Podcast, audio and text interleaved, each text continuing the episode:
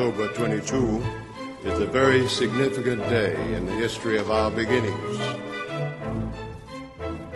Welcome to the Adventist History Podcast, episode number three, William Miller, part two. Last week, we met William Miller and traced his trial through deism and war to the point where he finally considered himself a Christian. The road was long and stable and represented a gradual climb rather than some steep epiphanies. But he had arrived. Today, we're going to see how the Christian world was about to be rocked by this new believer.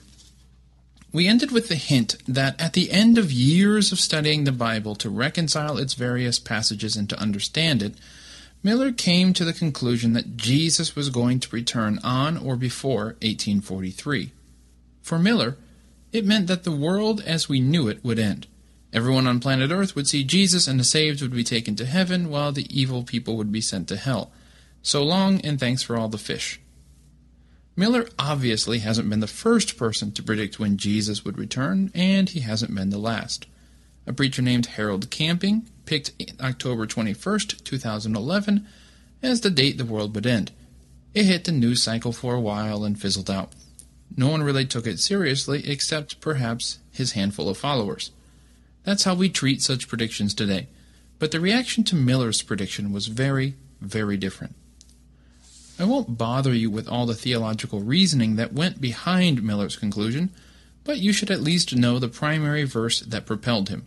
It's in the Old Testament book of Daniel, chapter eight, and verse fourteen, which reads this: "Unto two thousand and three hundred days, and then the sanctuary shall be cleansed." It may not sound like much to go on to you and me, but Miller pointed out that in Bible prophecy, a day is code for a year. So twenty-three hundred days are really twenty-three hundred years. All he had to do was figure out when this prophecy began, and he'd find out when it ends. Simple. It turned out that it ended, according to his calculations, in eighteen forty-three. The cleansing of the sanctuary he took to refer to the second coming of Jesus. To Miller and others, it was that simple. In the common sense area of Jacksonian politics, simple explanations of the Bible were greatly valued. Even the common man could do the math and understand this passage. You didn't need a Harvard P H D or your own T V channel to understand this stuff. At first he kept it to himself, thinking that since he was rather new to this whole Bible thing, there might be an explanation that he had missed. He spent five years studying this issue from the Bible, trying to understand all possible objections to see if his theory was sound. He would read until he came across a verse that contradicted his idea, and he would later claim that, quote, "more objections arose in my mind than have been advanced by my opponents since." In every area of his life, William Miller was careful. But the longer he sat with this, the more he grew to feel that if his ideas were true, then it'd be criminal not to tell people. I mean, if you thought the world was ending in a few years, wouldn't you tell people? He honestly thought that all Christians would rejoice, but he managed to stifle this conviction by telling himself that he needed to keep studying to be sure. After those five years, in eighteen twenty-three, he knew he had no choice but to go forward.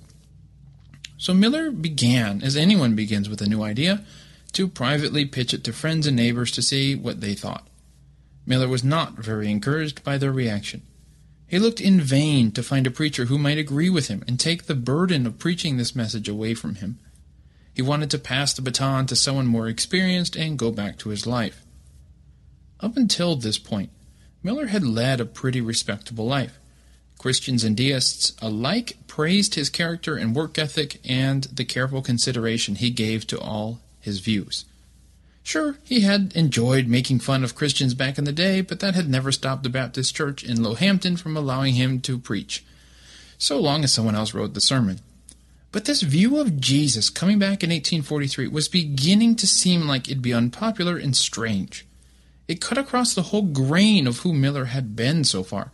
He was fair, balanced, not prone to extremes, and this idea was threatening all of that. Do you know who proclaims that the world is ending on a certain date? Crazy people, people who want attention, sad, deluded people.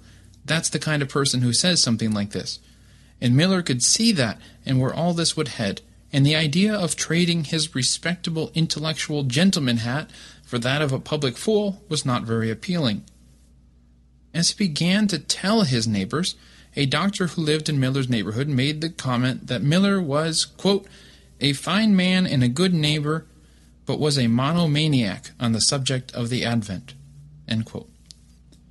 So Miller decided to have some fun with this, and when one of his children ended up sick, he called the doctor over.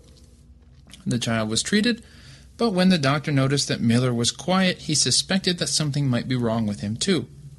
When asked for his symptoms, Miller replied, quote, I don't know, but I am a monomaniac, and I want you to examine me and see if I am, and, if so, cure me. Can you tell when a man is a monomaniac? The doctor reportedly blushed, but insisted that he could. A monomaniac, said the doctor, is rational on all subjects but one, and when you touch that particular subject, he will become raving. Miller insisted that the doctor sit with him for two hours while he explained his view on the Second Coming. He even told the doctor that he could bill him, because he was there to examine his mental health. The doctor seemed reluctant, but agreed, and Miller walked the doctor inductively through the book of Daniel until the doctor himself did the same math and arrived at eighteen forty-three. The doctor left in a rage, though he returned the next day to express that he felt himself in agony because he wasn't ready for Jesus to come. The doctor returned every day that week to talk with Miller until he felt that he was ready and went on his way excited. He had become, Miller noted, a monomaniac himself. But Miller still couldn't find any preachers to catch on. So he told God that public speaking wasn't really his thing, and that he didn't have the qualifications or a church or any such thing that would guarantee that people would listen. For eight years, he confined himself to telling a person here and there, maintaining his cover as a decent chap in society. But he was increasingly torn between the message needing to get out and him wanting to stay inside his comfort zone. Finally, he compromised. He decided that he would write a series of articles for the Vermont Telegraph, a Baptist paper. He wrote sixteen such articles, which appeared starting in May of eighteen thirty-two, but there was a problem. You see, Miller wanted these articles to be published under the initials W M, but the editor wanted a name. Miller told him his name, thinking that it was only for the paper's records or something. So you can imagine Miller's surprise when he discovered his full name printed next to the first article. The articles eventually brought him a much bigger audience than preaching would have. God one, Miller zero. And God was just getting started. Before the articles hit the fan, Miller, fed up with his burden that he should spread the word about Jesus' arrival, finally cut a deal with God in the summer of eighteen thirty-one. Miller said that if he were invited to preach about this, he would, but that he wouldn't seek out an invitation. With that said, he felt better. Seriously, nearly everyone he talked to thought he was crazy anyway. If people wouldn't listen to him in private, what lunatic would invite him to talk to people about his crazy beliefs in public? It turns out that that lunatic was already on his way to Miller's house. For a half hour after Miller made his deal with God, a boy arrived asking him to preach about the Second Coming at church. Miller was furious. He felt trapped. He left the boy where he was and stormed off into a little grove and argued vociferously with God for an hour before finally finding peace in preaching. What the boy thought of all of this, who can say? But we can say that when he went and spoke the next Sunday, it was such a success that he was invited back the next week, and when he preached that time, several people were persuaded. Upon returning home, some sixteen miles from the church, he found an invitation to preach at another church. Miller never had a Sunday's peace after that. God two, Miller zero. Things began to unfold for Miller. A novice preacher named Hendricks heard rumors of this heretic in Hampton and took it upon himself to go scout it out. Hendricks was warned about Miller, but found that no brother ever dealt with me more tenderly than Miller. Asked what his belief was about the millennium of Revelation twenty, Hendricks bluntly told Miller that his was the old view of the world's conversion a thousand years before the Advent. Well, said Miller, prove it. You know I want Bible for all that I receive. Hendricks went home, summoned an army of Bible verses, and brought it back to Miller. Brother Hendricks, Miller exclaimed, what has become of your old theory? This is mine. Well, said Hendricks, it is mine too. Right or wrong about prophecy, there was no evidence that Miller was in this for himself. Until the very end, he seemed reluctant to share his ideas with anyone. Even more so, after the few pastors he did share them with rejected them. It wasn't until eighteen thirty-six that he even received any money, and even then it was only a dollar. In eighteen forty-five, after all of this was over, he said that he had never received enough money to cover even one of his speaking engagements. He estimated that he had spent some two thousand dollars of his own money overall, which is about sixty thousand dollars today. Numerous newspaper accounts of him described him as sincere, even if few agreed with him. One editor wrote that, quote, "No one can hear him five minutes without being convinced of his sincerity." Sincerity doesn't mean he was right, of course, but it's important that we don't become too cynical. There's a difference between the charlatans in it to make a quick buck and those who are truly sincere, if sincerely wrong. But of course, Seventh-day Adventists would argue that Miller was right in most of what he said, that he fundamentally understood the prophetic principles at play here and interpreted the timing correct, just not the correct event that they were foretelling. But that's getting ahead of ourselves. Miller's message gave him clarity. If Jesus were returning soon, then maybe all these inter-Christian arguments didn't matter so much. Many of the people who came to follow him were people from all sorts of churches. Miller didn't emphasize many doctrinal fine points. He wasn't here to create a new church on his own. There wasn't time to argue about the little stuff. He even chafed when someone applied the title of reverend to him, telling the man to look in his Bible for such a title being applied to a sinner such as himself. He was under fire from some clergy, and sometimes he could shrug off the criticism, but at other times it got to him. It was difficult to shoulder the load alone. Then came Joshua V. Himes. Himes attended the First Christian Church in New Bedford, Massachusetts, which was part of the Christian Connection. Later, as a pastor, he rose in prominence in this Christian Connection group. The Connection was part of the restorationist mood in America at this time, to try and get back to the good old days of the early Christian Church.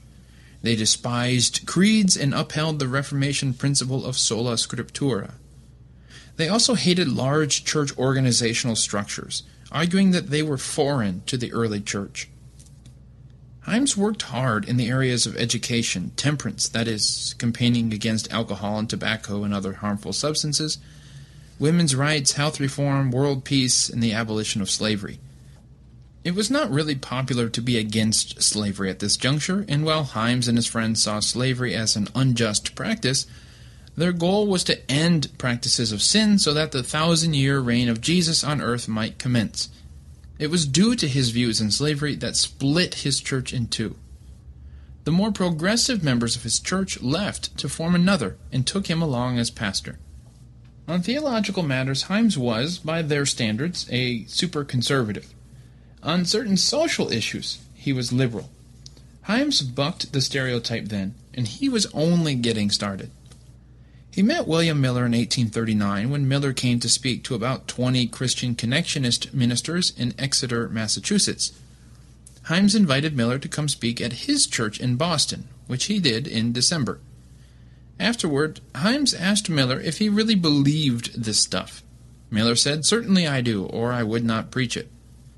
The discussion unfolded, with Himes marveling that if the world was to end in four years, then why was the word being confined to northern New England? Miller had to get the message out further. Miller had come to that conclusion long ago, but he had no answers. He was only one man, after all. He complained that plenty of people want him to come and speak, and many accept it and thank him, but few actually go beyond that to help him. Miller said, "I have been looking for help. I want help." Himes signed up. He told Miller to get ready to hit all the big cities in the Union, for, quote, "I am coming on, and when I come, look out, all my soul will be in it." That may be, but the truth is that even though Himes helped Miller, he didn't buy into the fact that Jesus would come in eighteen forty-three until the summer of eighteen forty-two. But that didn't stop him from trumpeting Miller's name through all sorts of articles. He even started a paper for the purpose of spreading Miller's views called Signs of the Times. The Seventh-day Adventist Church publishes a magazine of the same name today, but they're not the same, just for your information. Signs was an interesting adventure because through it Himes actually published opinions for Miller and against him. Perhaps it reflected Himes's own reservations at first, or perhaps it was part of Himes's devious plan to draw more attention to a neutral paper rather than to a partisan one.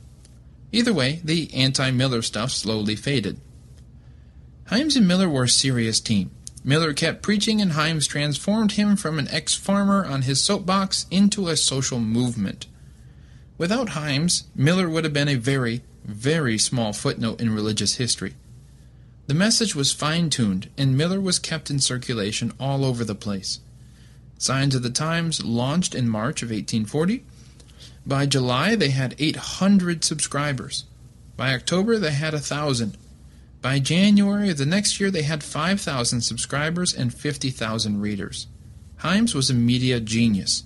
He started to pay readers twenty cents, or what might be the equivalent of four dollars and forty-four cents today, for everyone that they could convince to subscribe. When they entered a new city, Himes would start a new local paper for a few weeks and, after the meetings were over, close it down and merge all of those subscribers with Signs. Papers popped up everywhere. One was for women, one was for scholars, and on and on. Himes sold a Second Advent library of dozens of books considered essential for the learned Christian to own. He also published a book of Second Advent hymns.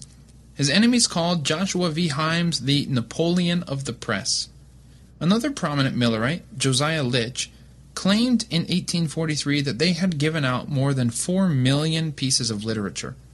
That's not bad, considering that only two point two million people lived in New England at the time. By eighteen forty-four, that was about one for every four people in the United States. Joshua Himes also started hosting conventions for all of those following Miller to get together in Boston. Think Comic-Con, but nothing like that. Still, it was a good networking opportunity and fired people up to go back and spread the word. Prominent clergymen attended, and, to be fair, many didn't share Miller's whole eighteen forty-three thing. But many came because they believed Jesus was coming soon, not that they thought they could predict that year or day. It was at conferences such as these that the movement took on a more stable and respectable tone. Committees were set up, and other people took control of some aspects of the organization. In other words, Millerism had become bigger than Miller. There were certainly critics of Miller and Himes and Litch and all of the rest. Other preachers continued to rail against them, and newspapers poked fun as well. They even received death threats from time to time. Himes, true to form, started publishing some of the more ridiculous things people sent him under a new section of Signs of the Times called Liars Department. Still, the movement kept steamrolling. Josiah Litch left his Methodist ministry. Miller's teachings weren't exactly opposed to most official church teachings because Miller was focused on a single issue that all Christians more or less believed in one form or another, but there was a difference of emphasis.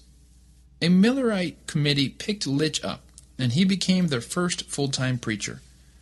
It was more common than it is now for pastors of different churches to invite each other to speak, and Litch found Baptists and Methodists who would let him come and preach at their churches. And so the movement went on. More and more preachers grabbed onto the message, and among them were even some women and black individuals who carried it forward. Time was getting short, and the shorter the time became, the more energetic the Millerites pushed for people to get ready for Jesus to come. eighteen forty gave way to eighteen forty-one, and then eighteen forty-two, and then, at last, eighteen forty-three. Twenty-five years had passed since Miller had first come to the conclusion that Jesus was to come soon. He had been preaching actively for about ten of those years, and the time had finally come. Miller addressed the faithful on New Year's Day, January first, eighteen forty-three, that this should be the very last year in history. He sought to encourage the faithful to press on while keeping his eyes on the reality that his cause had attracted conspiracy theorists and other fanatics who would march in his name but sing a very different tune. This was also the first day that Miller put forth a specific range of dates for the Second Coming. Up until this point, he had simply said that Jesus would come about the year eighteen forty-three.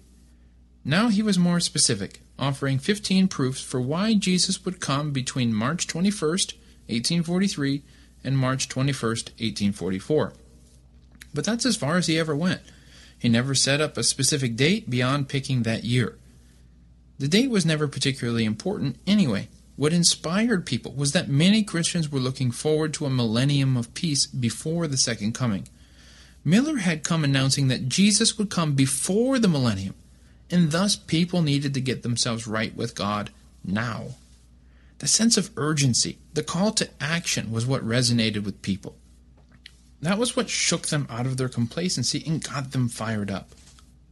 Himes even wrote in eighteen forty that it was possible that they were mistaken about the year. It may vary a few years, he wrote, but we are persuaded that the end cannot be far distant.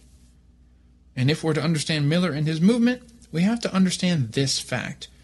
There was a specific time predicted by Miller and others, yes, but it wasn't even shared by all the leaders in the movement. Even those who did buy into it didn't bet everything on it. The novelty of Miller and his message was that just as so many other Christians thought a golden age was upon them, Miller taught that the world's destruction was at hand. Most thought Jesus couldn't come for at least another thousand years. Could he really be on his way? The date helped make the message real, however, for some folks.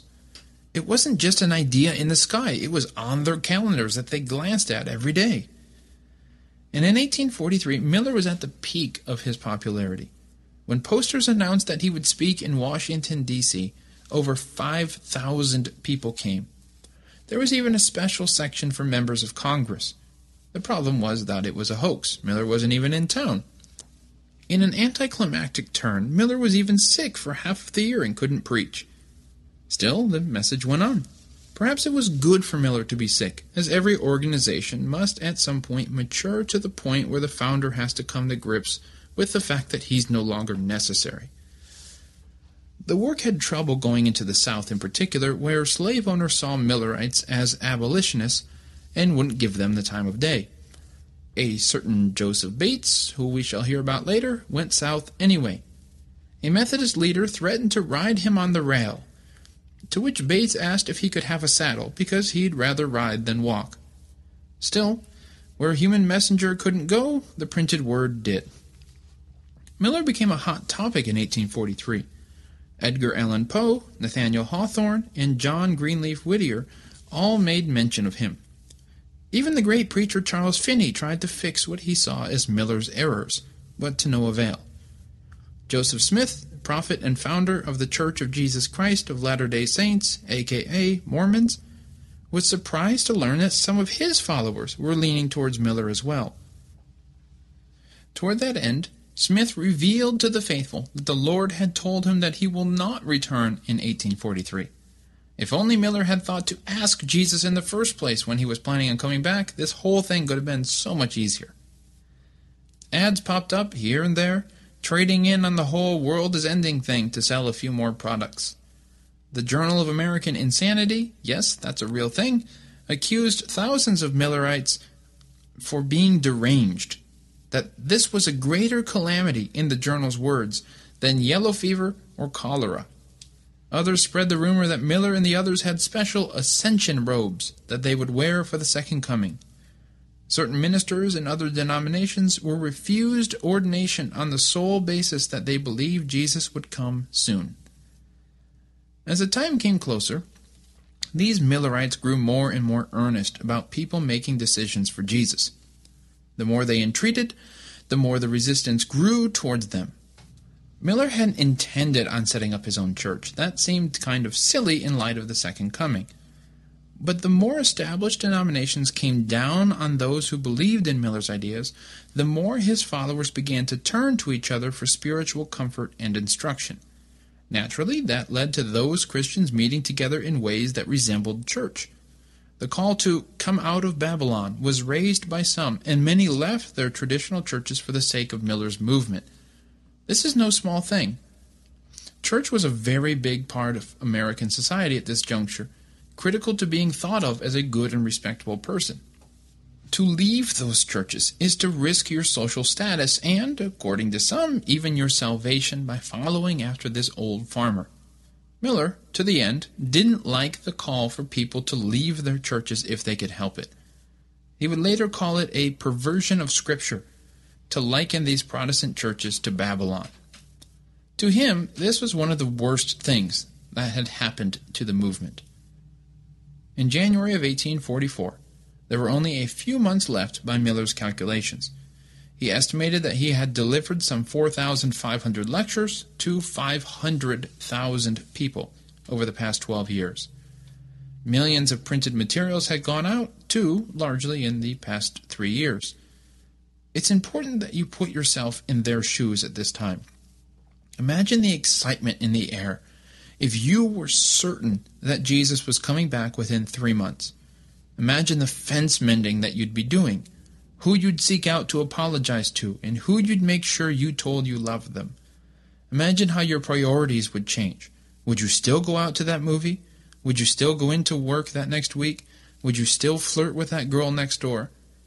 The belief that Jesus was coming in a matter of weeks had a profound impact on the Millerites. Wrong they might have been about the time, but it did produce among some of them a wonderful passion to do the things human beings often lack the courage to do in easier times. Be that as it may, on March fourteenth, one week before the deadline, Miller returned home to his wife in Lowhampton to wait. Himes was hopeful, but made plans, if time continues, to keep spreading the word. March twenty-first came, and Miller noted how he, quote, expected every moment to see the Savior descend from heaven, end quote. We'll leave Miller waiting and you with the cliffhanger. Will Jesus come? Will the world end in eighteen forty-four?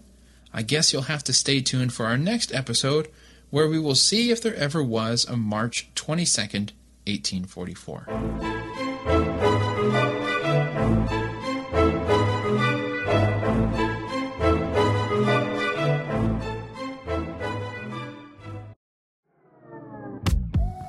Hey, it's me again.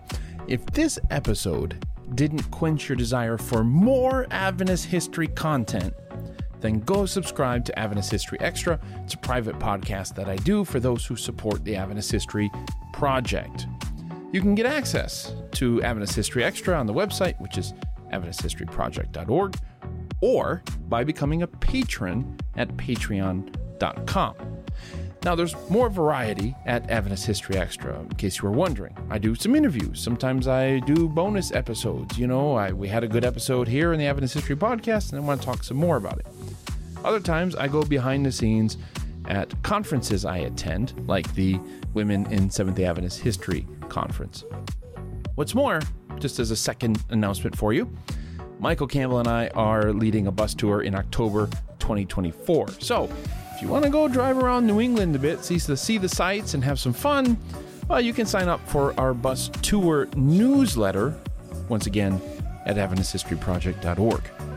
And we're going to keep you up to date there about what you need to know to go and sign up for that and all of that. So just to be very, very, very, very clear, we don't have a sign up for the bus tour itself, but it's a sign up for the newsletter so you can stay informed about the bus tour, so I don't have to make announcements every single time and interrupt these episodes and all of that. That's where those announcements are going to be. So if you're interested, head on over to the website. You can sign up for the bus tour newsletter over there. Okay, I think that about does it. Thanks again for listening.